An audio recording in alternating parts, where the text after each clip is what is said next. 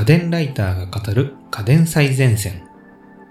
この番組は家電ライターの倉本春さん、石井和美さんがその時々に合わせた最新家電の見どころやニュース、今何を買うべきかなどについて語る家電情報番組です。今回は、えー石井和美さん、家電ラボを主催をしているライターの石井和美さんを、えーご招待しております。よろしくお願いしよろします。くお願いします。はい、えー今日はどの辺のお話をしましょうかね。そうですね、今年大流行している電気圧力鍋をご紹介はい。いたします。あ、電気圧力なんです。この間、あの、倉本さんはい。の回の時にですね、えー電気圧力鍋がなんか今流行ってるみたいなんで、一応商品はあの4つほどですかね、はいえー紹介させていただきたいんですけれども、はい。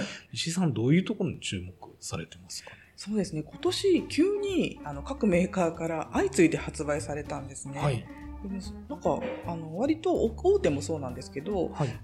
ちょっと小さいシロカさんとか、あまあ、そういう、あのところとかもリニューアルも含めて、まあ、結構いろいろなメーカーさんが出しているんだなっていうのはちょっとびっくりしているところなんですけれども、えーと例えば割と昔からうん出しているパナソニックさんはい。多分ご紹介されたと思うんですけれども、パナソニックさんの電気圧力鍋も10年ぶりにリニューアルああ、でそう。そうなんですよ。家電にしてはもうなんか10年ぶりっていうちょっとびっくりな感じじゃないですか。えでなでも、まあ、新しいものが発売されたり、そうやってリニューアルされたりとかっていうことで、急に今年は本当にたくさんの電気圧力鍋が出たんですーね。えでやっぱりそれって、あのなんでかっていうと、ーはい。まあぱりあの共働き家庭がすごく増えているっていうことが挙げられるみたいで、まあ、家にいても栄養のあるものうんうんをちゃんと食べたい、美味しいものを食べたいっていうはい。あのやっぱりニーズがすごくあったみたいで、はい。まあ、そういうところにこうマッチしているんじゃないかっていうふうに言われてるんですよね。まあ、例えば共働きでお家帰ってきて「ただいま」って言った後に、じゃあ豚の角煮作ろうにはならないですよねそうです。そうですね。2時間ぐらい煮込まないと柔らかくならないみたいな。あと、ちょっと、あの、サンマの感動に骨まで食べたいとかっていうのはもうそれこそ3時間とかなんですよ。そうねはいはいちょっと、それはできないけども、家で食べたいなっていう方がやっぱりいろいろ増えてきているみたいで、うんそういうのが簡単にできるのが電気圧力鍋なんですね。まあ、大体、普通の鍋で作るのよりも3分の1ぐらいの時間で作れちゃうんですよ。はい。はい。なので、すごく手軽にできるっていうのは大きいところなのかなという気がします。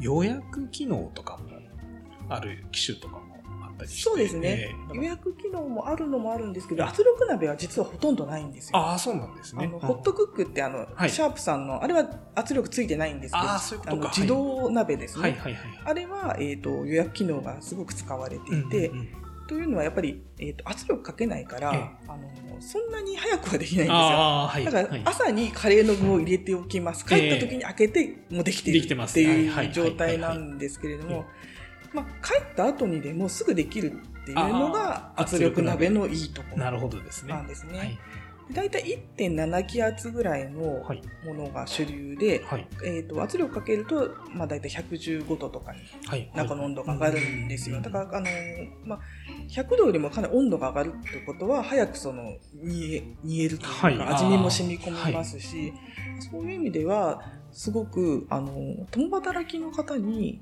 受けている。うーん。なんか流行り出した走りの商品とかってあるんですか？流行り出した、あのね、前からえ出てるんですけど、えなんか、今年からですよね。だから、パナさんがそのリニューアルしたっていうのも大きいですね。前からあって、ええ。パナさんのはすごく評価されてたんですね。昔からあるものが。あはい。ちょっとレトロな感じで、それはそれで可愛かったんですけど、えずっとそれが売れていて、やっぱり今年ぐらいから急にこう圧力鍋が来たということで、リニューアルされたと思うんですけれども、そういう状況を見ながら、他社さんも見ているのかなっていうのはありますね。なるほどですねじゃあ、えー、と何かこうヒット商品を出してそれに続いたっていうよりは潜在的に需要がそうですずねっと脈々とあってあったんでしょうね。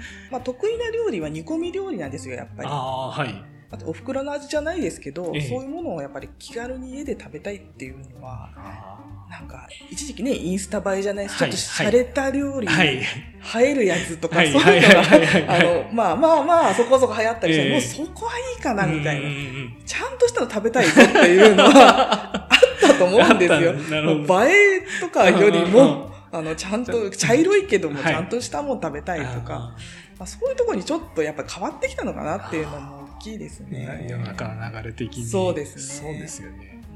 メーカーによって結構、うん特徴とかもはい。出てたりするんですかね。えーとですね、今うちにっていうか家電ラボではい試したのは、はいえーと、ディファールさん、あ、はいとパナソニックさんとアイリス大山さんの3モデルを試したんですけど、で、せーせーので、用意どんで、ええ。同じもの作ってみたんですあよ。あ、豚の角煮と、はい、はい。えーとね、サンマの甘露煮をはい作ってみたんですけど、えっと豚の角煮はティファールが28分。はい。それは加圧から、えっと減圧まで含めてあ。あ、はい、はい。あじゃあもう実際にパカって開けられるそうですね。あの、圧力鍋って途中で開けられないんで、基本的に。ねあの、減圧して、ちゃんとした状態でこう開けるっていうところまでなんですけど、で、えーティファールが28分で、はいパナソニックが48分。で、アイリス大山が60分。ということで、結構ばらつきがあるんですよ。ありますね。そうなんですよ。だから急いで作りたい方はティファールがいいのかなとか、いうのがはいあるんですよね。はいはいただ、ティファールさんは、えっ、と、低温調理ができないんですよ。あー 5, 度単位で、例えば60度、70度とか、はい65度とかっていう設定ができないんで、ええ。例えば発酵料理とか、アイリスオーヤマだとできるんですね。はいそういうのせあの、モードがある。はい。だけど、ティファールはちょっとできない。と。かっていう、その、なんていうか、個性が違うんですね。ただ、圧力鍋として早いのはティファールだったのかなと。思います。で、サンマの甘露煮なんですけど、はい。えーティファールが29分、はいパナソニックが50分、はい。アイリスオーヤマが56分あということで、はい。はいやっぱりですね、まあ、正直言うとティファールは、えー、とアイリスオーヤマの2分の1ぐらいの時間で。できちゃうんですよね。あだけど骨まで食べられるサンマの甘露煮をーはい。